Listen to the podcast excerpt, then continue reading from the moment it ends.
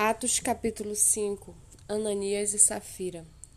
Entretanto, certo homem chamado Ananias, com sua mulher Safira, vendeu uma propriedade, mas reteve uma parte do dinheiro. E Safira estava ciente disso. Levando o restante, depositou-o aos pés dos apóstolos.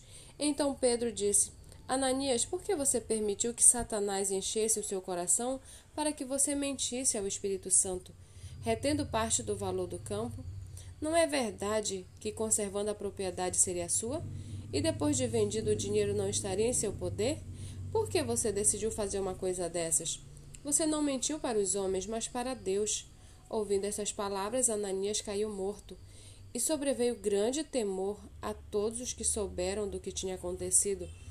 Levantando-se os moços, levantando-se os moços, cobriram o corpo de Ananias e, levando-o para fora, o sepultaram.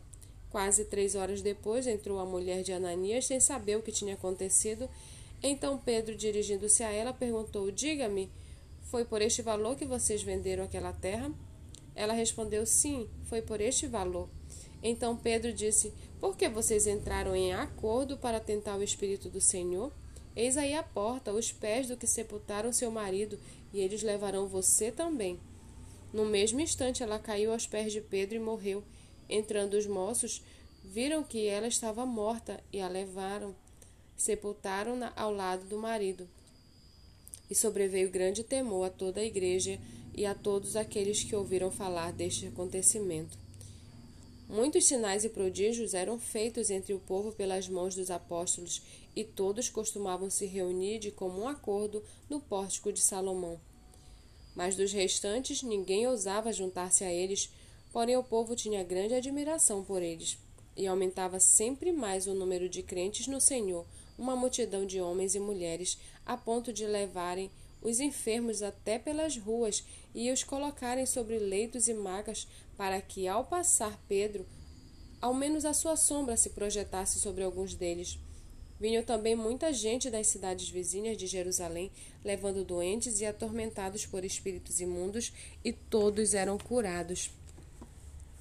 Levantando-se, porém, o sumo sacerdote e todos os que estavam com ele, isto é, o partido dos saduceus, ficaram com muita inveja, prenderam os apóstolos e os recolheram à prisão pública. Mas de noite um anjo do Senhor abriu as portas da prisão e, levando-os para fora, lhes disse: Vão ao templo e digam ao povo todas as palavras desta vida. Tendo ouvido isto, logo ao amanhecer entraram no templo e ensinavam.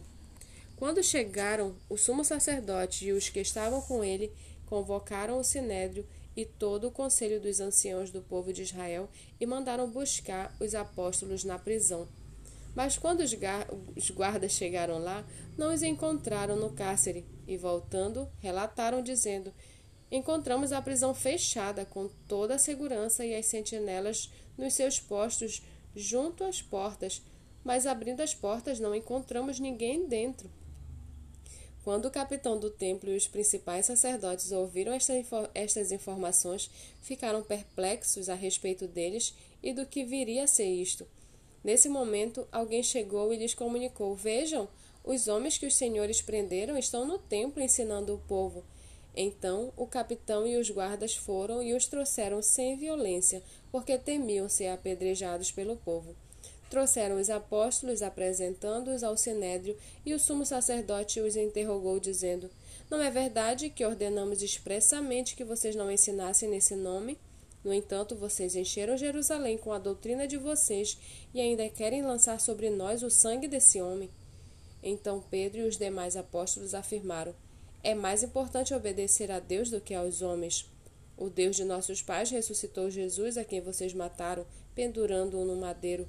Deus, porém, com a sua mão direita, o exaltou a príncipe e salvador, a fim de conceder a Israel o arrependimento e a remissão de pecados.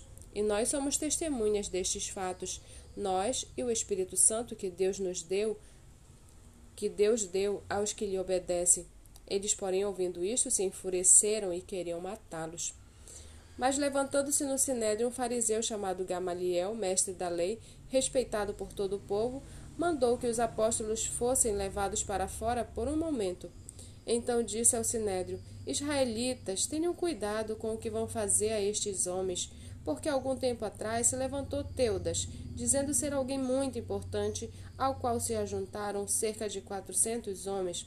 Mas ele foi morto, e todos os que lhe obedeciam se dispersaram e foram reduzidos a nada. Depois desse, levantou-se Judas, o Galileu, nos dias do recenseamento, e levou muitos consigo. Também este foi morto, e todos os que lhe obedeciam foram dispersos. Neste caso de agora, digo a vocês, não façam nada contra esses homens. Deixe que vão embora, porque se este plano ou esta obra vem de homens, será destruído. Mas se vem de Deus, vocês não poderão destruí-los e correm, o, e correm o risco de estar lutando contra Deus. E os membros do Sinédrio concordaram com Gamaliel. Então chamaram os apóstolos e os açoitaram. E ordenando-lhes que não falassem no nome de Jesus, os soltaram. E eles se retiraram do Sinédrio muito alegres por terem sido considerados dignos de sofrer afrontas por esse nome. E todos os dias no templo e de casa em casa não cessavam de ensinar e de pregar que Jesus é o Cristo.